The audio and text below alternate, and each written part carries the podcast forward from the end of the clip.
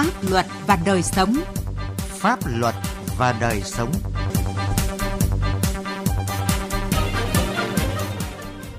Xin kính chào quý vị và các bạn. Mời quý vị và các bạn nghe chương trình Pháp luật và đời sống của Đài Tiếng nói Việt Nam với những nội dung chính sau đây. Những công trình tiền tỷ bị bỏ hoang, nguyên nhân từ việc thiếu trách nhiệm trong lập, thẩm định, phê duyệt dự án. Bất cập quy định pháp luật đến thực tế, thực hiện bồi thường giá trị đất đai. Tình trạng khai thác cát trái phép tại thành phố Hòa Bình, tỉnh Hòa Bình liệu có được xử lý dứt điểm?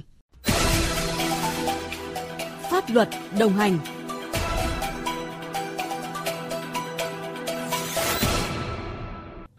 Thưa quý vị và các bạn, trong những năm qua, vốn đầu tư của nhà nước liên tục gia tăng.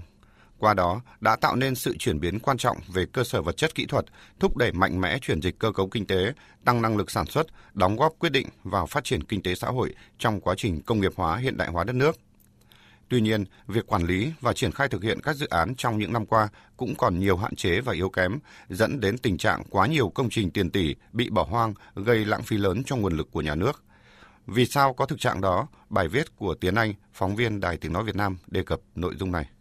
Thử gõ từ khóa công trình tiền tỷ bỏ hoang, Google cho ra hàng trăm ngàn kết quả, hàng loạt bài báo phản ánh chuyện nơi này, khu làng văn hóa xây tiền tỷ bị bỏ hoang phế, nơi kia xây công trình văn hóa hoành tráng mấy trăm tỷ, chẳng biết để làm gì. Những trung tâm thương mại, trường học, nhà văn hóa cấp tỉnh, cấp huyện, xã, xây rồi bỏ đó.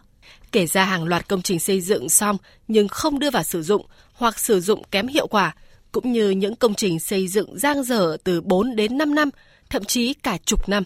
Ông Trần Ngọc Hùng, Chủ tịch Tổng hội Xây dựng Việt Nam cho rằng, sự lãng phí này có rất nhiều nguyên nhân. Trong đó có nguyên nhân chưa thật sự quan tâm đến quy hoạch tổng thể và quy hoạch chi tiết hợp lý. Trong khi đó, người lập dự án, thẩm định và quyết định cấp vốn thì không căn cứ vào mục đích và hiệu quả sử dụng của công trình, mà quyết định đầu tư xây dựng các công trình ở những địa điểm, vị trí không hợp lý, sinh ra lãng phí. Chúng ta bỏ ra một cái khoản tiền rất lớn, chúng ta lãng phí một khoản rất lớn. Đó là đầu tư mà chả dùng. Rất nhiều công trình xây dựng xong không dùng được. Các cái trường học xây ra không ai học. Là các bệnh viện xây xong mà không đủ lực lượng và không có nhân. Là các cái chợ mà không có một người nào họp mà ta ra ngoài hết. Thậm chí cả công trình công nghiệp. Dẫn ra rất nhiều nguyên nhân khác nhau của thực trạng lãng phí kém hiệu quả trong đầu tư xây dựng các công trình. Tiến sĩ Nguyễn Minh Phong, chuyên gia kinh tế khẳng định, chuyện các công trình tiền tỷ mọc lên rồi bỏ hoang hiện gần như trở thành chuyện bình thường trong đầu tư công. Bởi cách phân bổ nguồn vốn đầu tư của chúng ta bị chi phối bởi cơ chế xin cho dựa trên mối quan hệ, chứ chưa dựa trên những nguyên tắc ưu tiên trong phát triển kinh tế hay quy hoạch. Với cách làm này, rất ít dự án hoàn thành đúng kỳ hạn và hiệu quả tổng thể lẫn hiệu quả dự án cụ thể đều thấp. Trong khi đó, công tác kiểm tra chưa tốt, sự phân cấp trong đầu tư chưa hợp lý và có biểu hiện chạy theo thành tích và lợi ích nhóm. Ờ, trước hết thì cần phải khẳng định rằng cái hiện tượng lãng phí trong xây dựng cơ bản như là một cái điệp khúc kéo dài và cho đến nay ấy, về cơ bản vẫn chưa có nhiều những cái động thái để cải thiện. Lý do của nó thì có rất nhiều mà có thể bắt đầu từ quy hoạch, chất lượng quy hoạch không tốt và một số những công tác chuẩn bị đầu tư không tốt ấy, nó tạo ra một cái sự trục trặc trong quá trình xây dựng triển khai và đặc biệt là trong cái quá trình được kết thúc các cái dự án. Cái thứ hai nữa là công tác kiểm tra và công tác chế tài cho những cái sai phạm đấy đang còn lỏng. Còn đối với công trình nhà nước bị chậm, một trong lý do lớn nữa đó là sự phân cấp giữa trung ương và địa phương cũng như là cái tâm lý chạy theo thành tích của các địa phương, đặc biệt kể cả tâm lý chạy theo những lợi ích nhóm. Giáo sư tiến sĩ khoa học Phan Xuân Sơn, Học viện Chính trị Quốc gia Hồ Chí Minh nhận định, hiện nay rất nhiều dự án ở địa phương trình lập quy hoạch, dự án theo kiểu phải xây bảo tàng, trường học, tượng đài, trụ sở để thúc đẩy phát triển kinh tế xã hội của một vùng.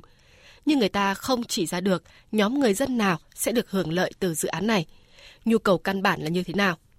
Cả người lập dự án, người duyệt và người cấp vốn đều chưa quan tâm đến hiệu quả của đầu tư và thực hiện theo kiểu xin cho.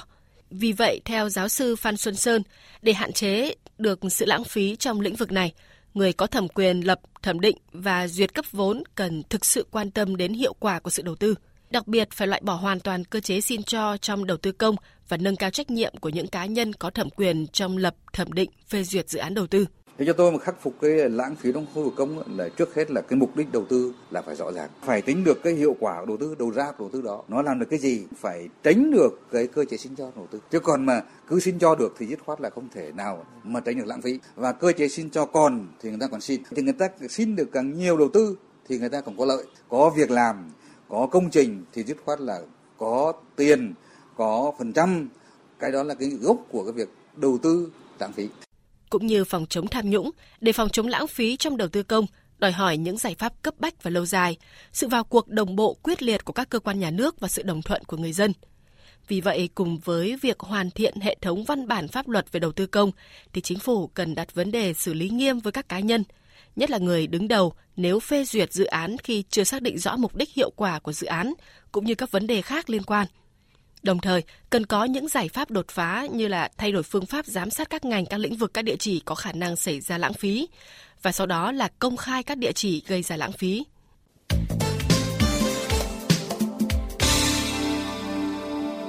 Thưa quý vị và các bạn, khiếu nại, tố cáo liên quan đến đền bù giải phóng mặt bằng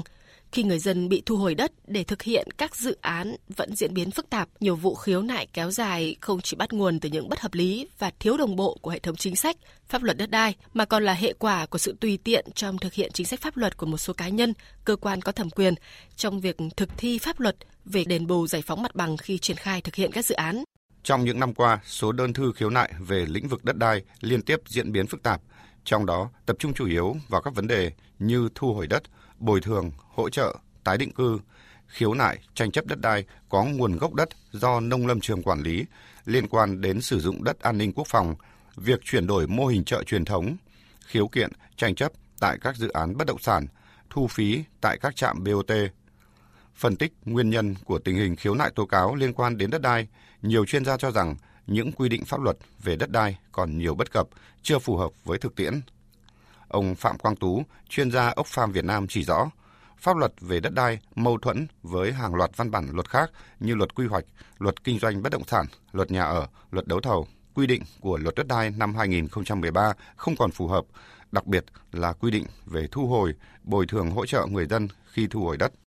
Khoảng đến chín đến mười cái vùng chính sách mà luật đất đai năm hai không một ba không, không còn phù hợp nữa, bao gồm cả từ cái việc quy hoạch sử dụng đất như thế nào, đến vấn đề về giao đất, cho thuê đất, chuyển đổi mục đích sử dụng đất, đến cái việc định giá đất, và đặc biệt là vấn đề về thu hồi, bồi thường, đền bù, hỗ trợ giải phóng mặt bằng khi nhà nước thu hồi đất đai.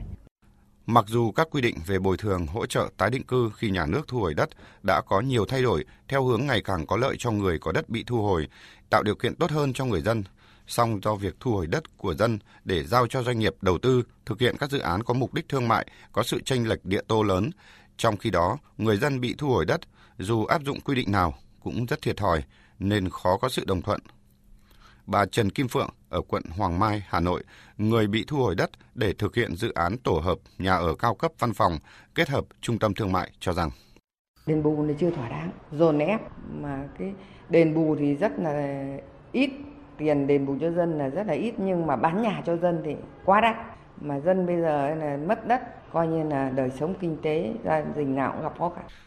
Luật sư Nguyễn Thế Truyền, Đoàn Luật sư Hà Nội thì phân tích. Sẽ không bao giờ chấp nhận đồng thuận khi thu hồi đất của họ, rồi đến sau khi dự án xong họ là phải bỏ rất nhiều tiền gấp năm, gấp mười, thậm chí là gấp hàng trăm lần để lại được có chính chỗ ngồi trên mảnh đất của mình, kinh doanh và phải nộp tô nộp thuế cho chính chủ của trung tâm thương mại đó.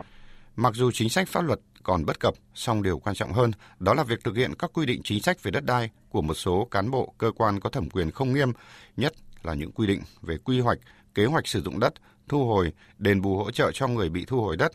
Có người, có nơi lợi dụng lỗ hổng của chính sách pháp luật hoặc thực hiện chưa đúng với quy định của pháp luật để trục lợi. Chuyên gia pháp lý về đất đai Nguyễn Ngọc Tú cho rằng khiếu kiện, tranh chấp đất đai ngày càng tăng cả về số vụ và tính chất, không loại trừ những bất cập của hệ thống pháp luật, nhưng cơ bản là những thiếu sót trong thực thi pháp luật về đất đai của các cấp chính quyền. Quy định của pháp luật vẫn còn nhiều bất cập, nhưng vấn đề cốt yếu lại nằm ở khâu tổ chức thực thi pháp luật chưa tốt. Vì vậy, các ngành các cấp trong phạm vi chức năng của mình trước hết phải chấn chỉnh làm đúng chính sách pháp luật. Chỉ làm đúng những quy định đã có thì mọi chuyện sẽ khác và tốt hơn, nhưng thực tế chúng ta làm chưa đúng chính sách pháp luật. Những bất cập của pháp luật về đất đai đang được các bộ ngành, chính phủ nghiên cứu lấy ý kiến của các chuyên gia, người dân để sớm hoàn thiện dự án luật đất đai sửa đổi. nhưng việc lợi dụng sự sơ hở của pháp luật hoặc cố tình thực hiện không đúng các quy định của pháp luật trong lĩnh vực quản lý sử dụng đất đai của cán bộ, cơ quan có thẩm quyền và cá nhân thì cần phải được chấn chỉnh ngay để vừa đảm bảo tính nghiêm minh của pháp luật, đảm bảo tốt hơn quyền lợi ích hợp pháp của người sử dụng đất hợp pháp, tránh lãng phí nguồn tài nguyên đặc biệt của quốc gia. Thưa quý vị và các bạn, trung tuần tháng ba năm hai nghìn không trăm hai mươi hai, Đài Tiếng Nói Việt Nam đã có bài phản ánh về tình trạng khai thác cát trái phép tại khu vực thành phố Hòa Bình, tỉnh Hòa Bình. Đến thời điểm hiện tại, mặc dù các cơ quan chức năng đã có biện pháp chấn chỉnh, xử lý nghiêm trường hợp vi phạm, thế nhưng trên thực tế hoạt động khai thác cát trái phép vẫn xảy ra lén lút. Mạnh Phương, phóng viên Đài Tiếng Nói Việt Nam tiếp tục thông tin. Cuối năm hai nghìn không trăm hai mươi mốt, Công an tỉnh Hòa Bình đã xử lý một trường hợp khai thác cát trái phép, mức tiền phạt lên tới gần bảy trăm triệu đồng. Qua đó, tình trạng khai thác cát trái phép trên dòng sông Đà, đoạn qua thành phố Hòa Bình đã được hạn chế. Theo ghi nhận của phóng viên, hoạt động hút cát trái phép trên lòng sông Đà, đoạn qua thành phố Hòa Bình đã giảm, ban ngày không thấy các tàu hút cát hoạt động như trước kia. Tuy nhiên, theo một số người dân, vẫn có tàu lén lút hút cát trộm về ban đêm. Tàu hút cát di chuyển xuống neo đậu ở phía địa phận của tỉnh Phú Thọ, đến ban đêm lại chạy lên Hòa Bình để hút cát. Trước Tết thì hình khai thác cát tặc thì nó vẫn diễn ra đều, nhưng lực lượng chức năng thì bắt được một tàu. Ra ngoài Tết thì, thì thấy tình hình nó giảm bớt đi, nhưng vẫn thế, thỉnh thoảng nó vẫn đi khai thác, xong có hôm có hôm đi có hôm không, tình trạng nó vẫn còn. Hiện trên địa bàn tỉnh Hòa Bình chỉ có ba doanh nghiệp được cấp giấy phép hoạt động khai thác cát. Bà Nguyễn Thị Minh Loan, Công ty Cổ phần Khai khoáng Sahara cho biết, cát do công ty khai thác lên bờ giá thành khi tính đủ các loại thuế, phí khoảng sáu mươi nghìn đồng một mét khối. Không hiểu sao, cát của các doanh nghiệp kinh doanh vật liệu xung quanh khu vực này giá bán ra lại rẻ hơn của doanh nghiệp, nên doanh nghiệp không thể cạnh tranh nổi. Chúng em mà hút lên để mà tập kết bãi, để mà bán thì không có ai mua. Tại vì là giá thành bọn em bán ra thì nó phải cao hơn rất nhiều so với cát tặng. Bọn em ảnh hưởng rất nhiều đến đến đời sống của bọn công nhân, là không không có lương, tức là khi mà hút lên là không bán được. Em mong muốn là chế tài pháp lý để uh, ngăn chặn cái tình hình mà hút cát tặc ở trên địa bàn, để cho chúng em là đảm bảo cái cái cái chỗ mà nộp thuế ngân sách nhà nước.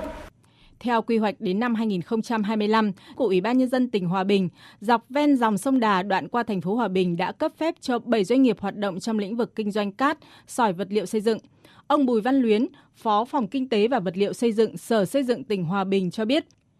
quy hoạch điểm kinh doanh vật liệu là do Sở Xây dựng tỉnh Hòa Bình thực hiện. Cát sỏi là một nguyên liệu không thể thiếu trong cái hoạt động xây dựng. Do vậy thì cái việc mà tỉnh đã quy hoạch và sắp xếp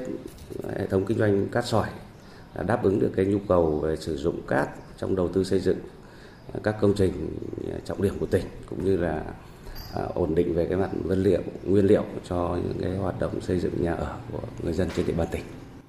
Thanh tra Chính phủ đã có kết luận về việc quản lý, xử lý vi phạm khai thác cát trái phép ở tỉnh Hòa Bình. Trong đó nêu rõ, quản lý bãi tập kết cát trên địa bàn tỉnh Hòa Bình có nhiều yếu kém, kiểm tra nguồn cung cấp cát tại một số bến cho thấy khối lượng cát nhập vào bến bãi chủ yếu từ các tàu trôi nổi trên sông Đà, mua vào không rõ nguồn gốc. Việc kiểm tra xử lý của các cơ quan chức năng tỉnh Hòa Bình chưa hiệu quả để giám sát, kiểm soát nguồn gốc cát.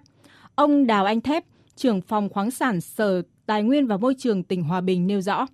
Cái việc mà hoạt động kinh doanh cát sỏi là người ta được quyền đó, trong cái phạm vi pháp luật cho phép. Các cơ quan quản lý nhà nước, ví dụ như là công an hay là bên thuế hoặc là quản lý thị trường, hoặc là các cơ quan khác mà có chức năng nhiệm vụ đấy thì quản lý về cái đầu vào, đầu ra và cái chứng từ liên quan đến cái hoạt động kinh doanh của các cái đơn vị, tổ chức, cá nhân. Quản lý, giám sát chặt chẽ từ gốc hoạt động kinh doanh của các đơn vị kinh doanh vật liệu xây dựng trên địa bàn tỉnh Hòa Bình cũng sẽ góp phần ngăn chặn, hạn chế tình trạng khai thác cát trái phép trên lòng sông Đà. Thưa quý vị và các bạn, đến đây thời lượng dành cho chương trình Pháp luật và đời sống hôm nay đã hết. Cảm ơn quý vị và các bạn đã quan tâm theo dõi. Xin chào và hẹn gặp lại trong các chương trình sau.